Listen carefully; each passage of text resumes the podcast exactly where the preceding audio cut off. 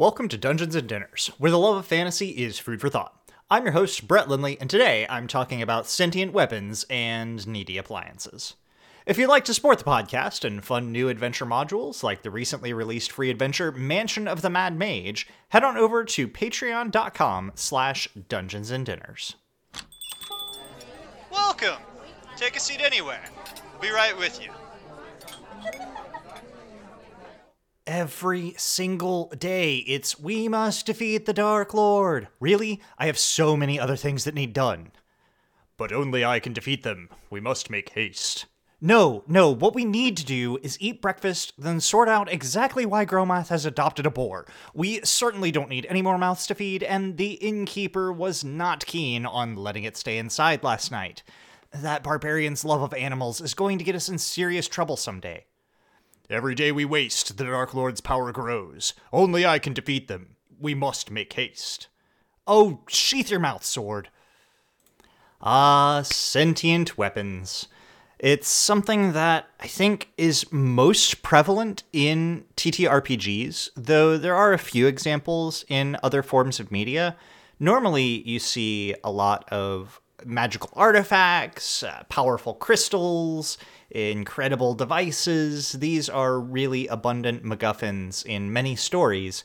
But a lot of movies outside of a few pokes at like children's uh, kind of media very few other places do you have sentient objects at the center of a story arc outside of like fantasy genre stuff like i said in children's shows but in ttrpgs and in d&d i see sentient weapons used just all over the place and and not everybody does them and i think there's probably been a shift sort of away from them and they can be done well but more often than not, I see sentient weapons oftentimes being a replacement for the DM NPC.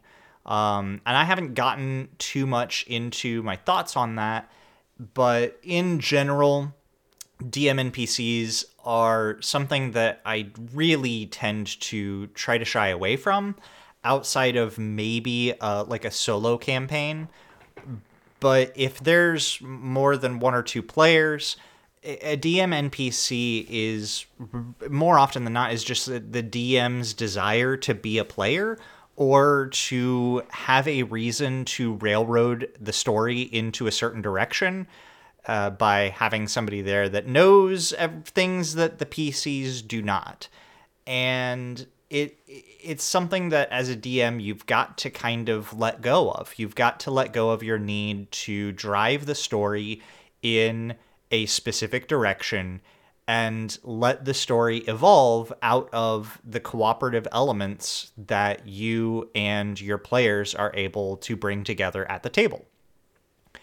And so in a lot of places I've seen the sentient weapon take the place of the DM NPC because DM NPCs have gotten a pretty bad rap recently. A lot of people are, you know, speaking out against the use of DM NPCs in games and railroaded storylines, wanting more open-ended types of story content. And I think that the the need and the desire to have that narrative element that is able to drop hints to the NP or to the PCs without uh, necessarily driving a full character has somewhat taken the shape of the sentient weapon. And I, I don't want to say that all sentient weapons are bad. Um, they aren't. And again, I think that probably the best sentient weapons are, are probably more cursed often than they are not. But it's it's the same thing. It's having a voice within the party that is dangerous. It is the the existence of a character that is not run by the PCs that it knows things that the characters do not and is a semi-permanent fixture.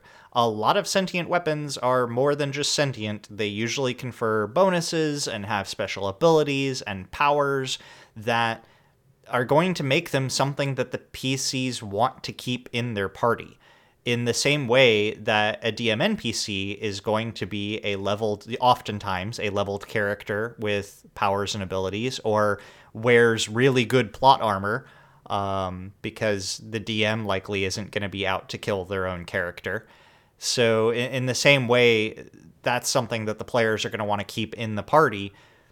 Having a powerful magical weapon or device that has a mind of its own and a lot of ability to influence not just the story but the outcomes of combat is really hard for the players to you know want to to get rid of unless they are kind of actively wanting to ditch the DM's involvement direct involvement in the party. Um, in that scenario maybe they would you know just throw it in a lake or something and let the next hero take care of it but it, it's something that I thought of recently the the I, I have this long standing issue with appliances. It's something that I voice very often to many people in hopes that somewhere along the line it'll get to an engineer at some major manufacturing company and somebody can please address this. But needy appliances drive me absolutely bonkers. And what do, what is a needy appliance? So our microwave has a timer on it, like many do, and you punch in the amount of time that you want it to microwave your food, and you punch in the power settings and everything else. You hit start, you walk away, and when it's done, it beeps to confirm that it has finished doing its job. Hooray! Good for you. I know how long I put it on for. I know the, the, the microwaves are not quiet devices. The magnetrons inside of them and the fans are all very noisy. And so I'm pretty aware of when it's done. But oftentimes, especially for like longer things like defrosting items, uh, I may want them to sit and rest so that the heat distributes evenly without opening the door or I may be doing a, defrosting run for, you know, 8 or 10 minutes and I'm going to walk away and do something else. And my microwave, after it is done cooking, will beep multiple times every 30 seconds or so to remind you that it has finished doing its job. And it will continue doing this every 30 seconds until you open the door and close it again. So if I'm just wanting my food to rest and for the heat to even out or maybe you know cool off a little bit but without having it you know just sitting on the countertop where the animals can get to it uh, i just want it to sit in there for maybe five minutes or maybe i'm gonna go take care of something else uh, wash some dishes or do a load of laundry or whatever else in the house i need to do and the microwave will constantly remind me that my food has finished cooking and that it has done its job and that it wants me to open the door. This is completely unnecessary. I do not need the microwave to remind me to open the door. I know where the food is. I know that I have cooked it. I know that it is finished cooking. Now, I'm aware that it's fine to have a reminder for some things, especially for longer cook times where you may have gone to another room and forgotten what you were doing, or things like an oven where if you don't turn it off, the heat is just going to stay on and potentially be a hazard to your living environment. But once the microwave is off, it's not going to cook anymore. It is not a hazard to the environment. It's off. So I don't need that reminder constantly. And at least, at the very least, I want a button to say if I want the reminder. Let me decide if I want to be reminded once it's done doing its job. There are some times, like, you know, longer defrost cycles where I may have walked away for 15 minutes and forgotten that I had set up the defrost and I need to flip things over and turn the defrost back on. That's fine. There are situations where a reminder is okay but I don't need a reminder every 30 seconds after I reheat leftovers for a minute and a half. I'm I'm coming. It's lunch. I'm going to want it. I'm going to want to come back to the microwave and open the door and get my leftovers cuz I am hungry. That's the whole point of me using the microwave.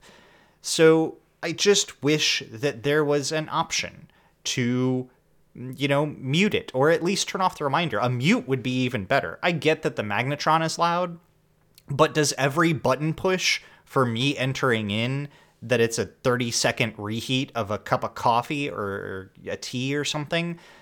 Does every button press need to be uh, like a, an alarm clock klaxon, like this incredibly loud, shrill beep? They can't be any softer, and it all seems they all seem to have the same like beep. It's like one tone that everybody. It's like a car horn almost, where it's just got to be as loud as possible. If somebody, if my significant other is sleeping in, I don't necessarily need the microwave to wake them up because I'm trying to heat some water. I it doesn't need to give multiple beeps when I'm standing there right in front of it. So if I could turn off the beep mode and just have it, you know, it's going to be loud enough when it turns the magnetron on. I'm standing there, it's fine. If I could just stop the beeping, I would be okay. I, I did I do have to give some credit. Our washer and dryer actually have a button that allows you to change the signal volume. There's three settings. There's high, low, and off.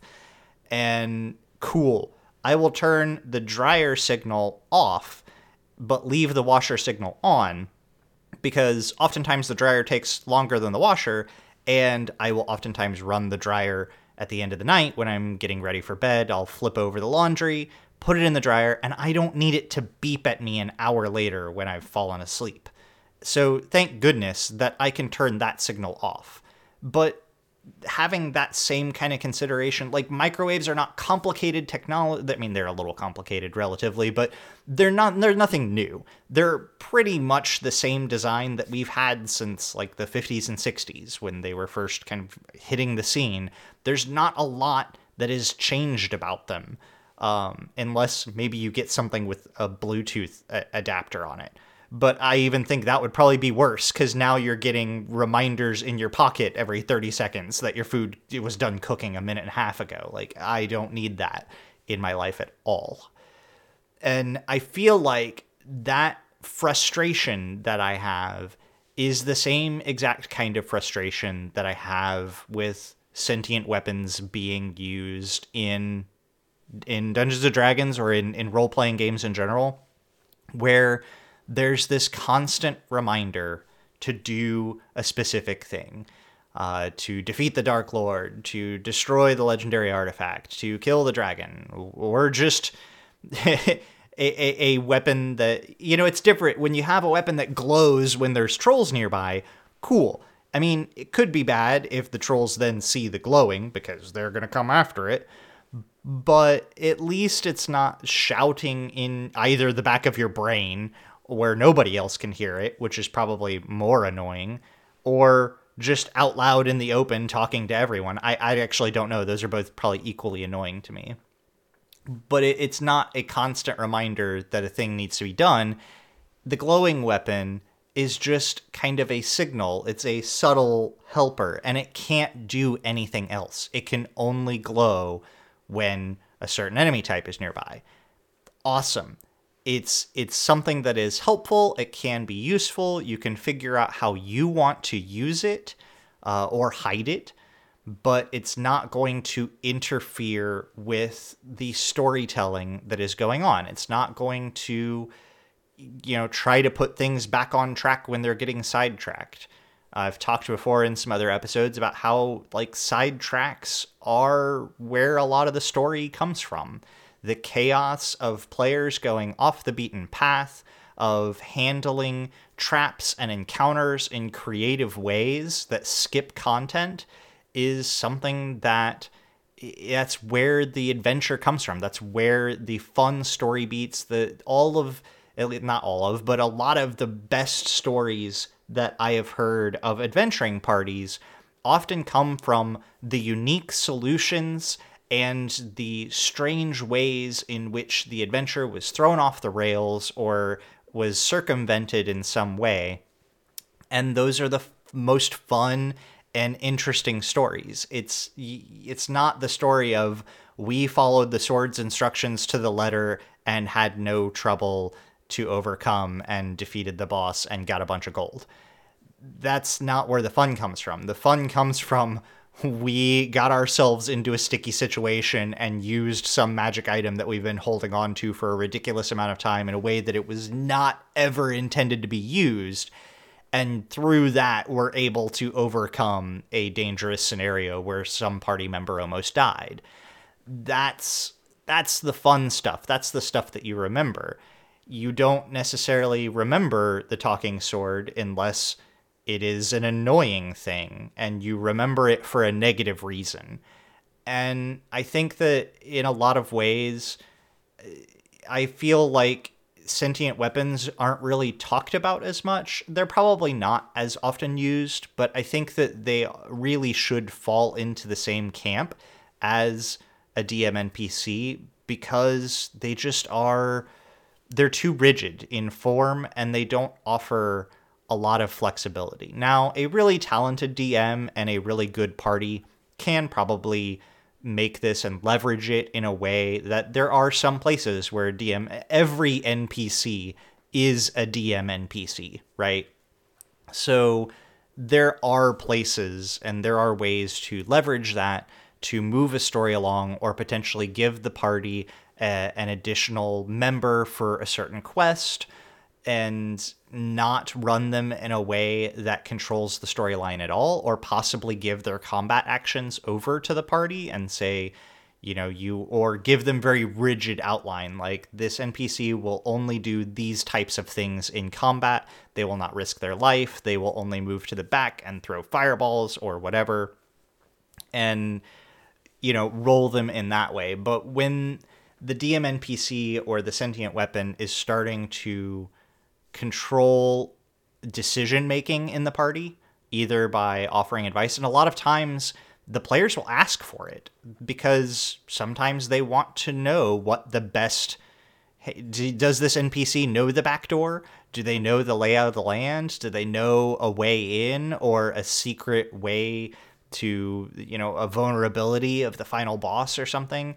And they're going to ask for that information. They're going to want to leverage that NPC's abilities, or they may also just want to use them as cannon fodder. Like, here's some free hit dice that are going to soak some damage before we go in. And that's probably equally as bad. but having that player that is, it, you, they just share a brain with the DM. And so it's something that it's a really dangerous situation to get yourself into where if you're thinking, I want to include a sentient weapon or a DM NPC in the party, ask yourself why you want that, either as a player or as a DM. As a player, why is it that you want a sentient weapon? Uh, would something do, would maybe a an animal companion work better? Um, are you trying to have something to interact with, or are you trying to find something that is going to advance the storyline to your benefit? Where you are now the heroic one because only you have the source of knowledge talking in the back of your brain about what to do next, so you can be the one that's always right. If you're the DM, are you just trying to make sure that the players do what you want and follow your story? Or are you actually trying to give them something that is going to cause mystery and intrigue and possibly even throw them off the rails. You have to be careful with that too, though.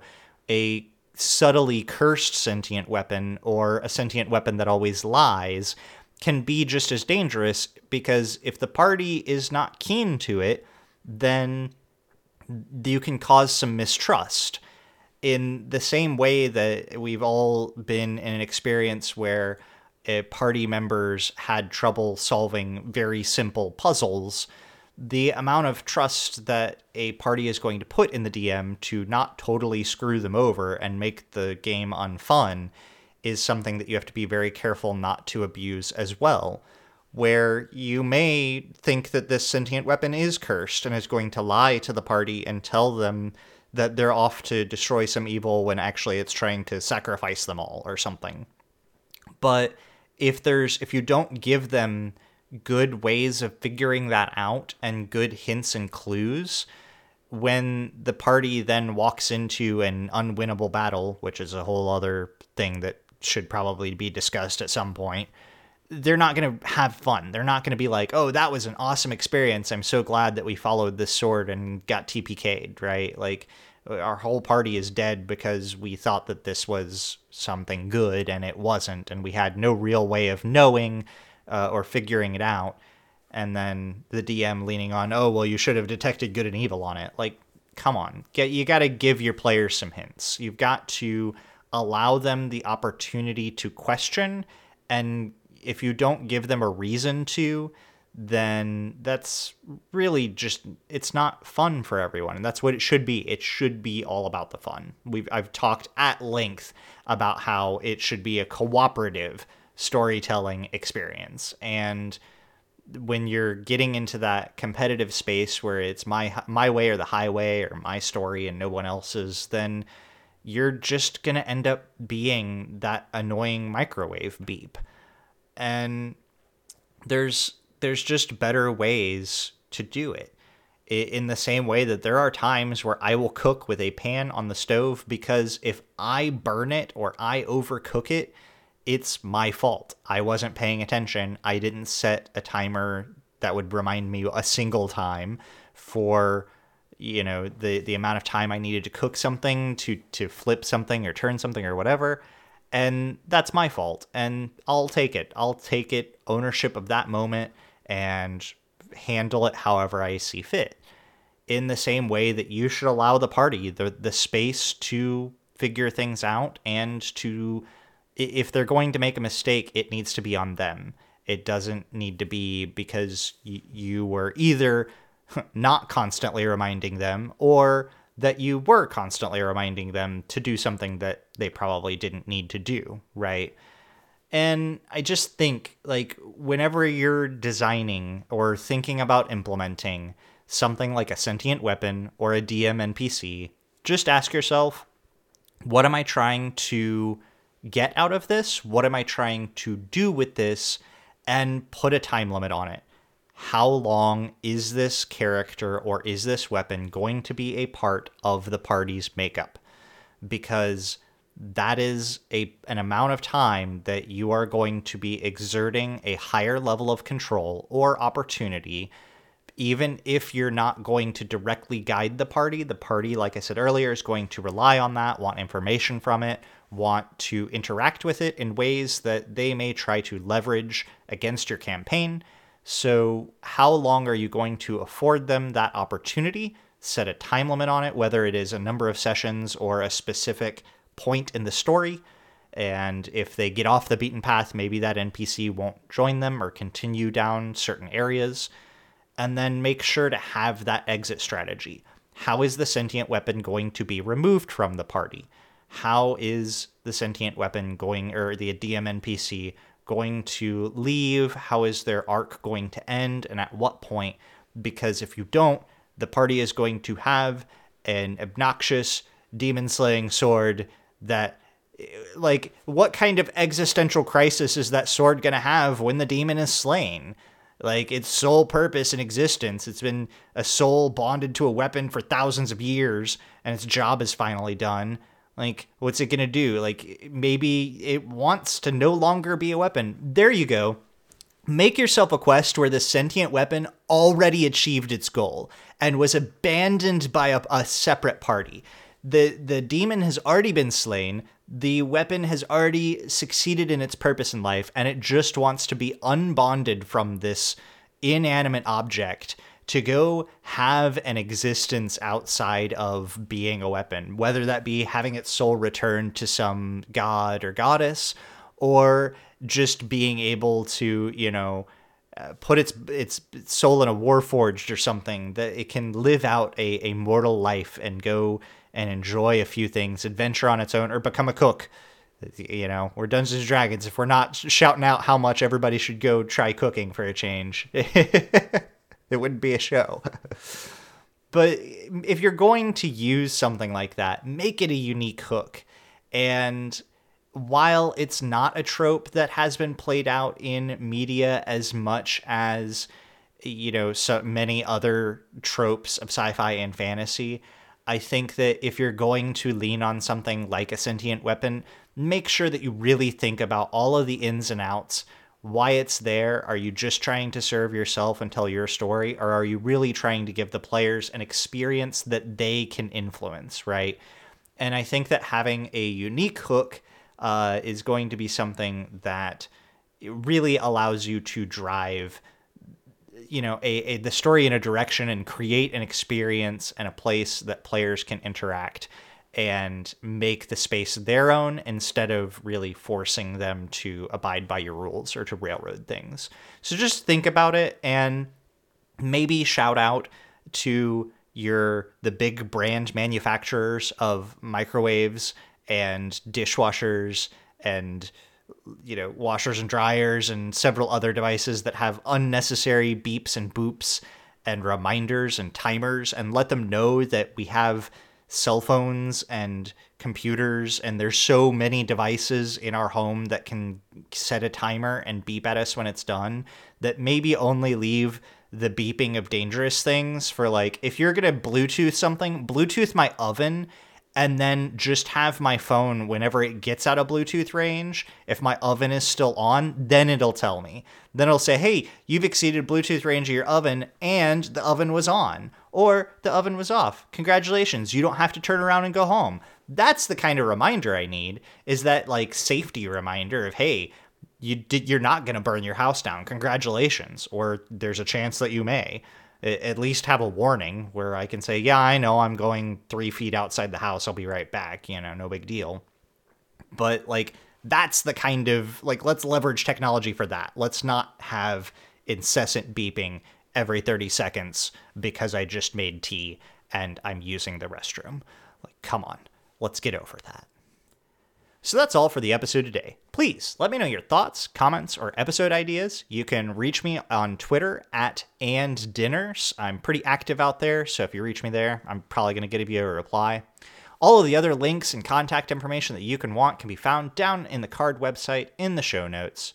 And if you're interested in supporting the show and getting more bonus content or funding future content, maybe a sentient weapon that has a very specific history of and quest of redeeming its soul after it has accomplished its purpose, then consider cost tossing a few coins over to patreon.com slash dungeons and dinners.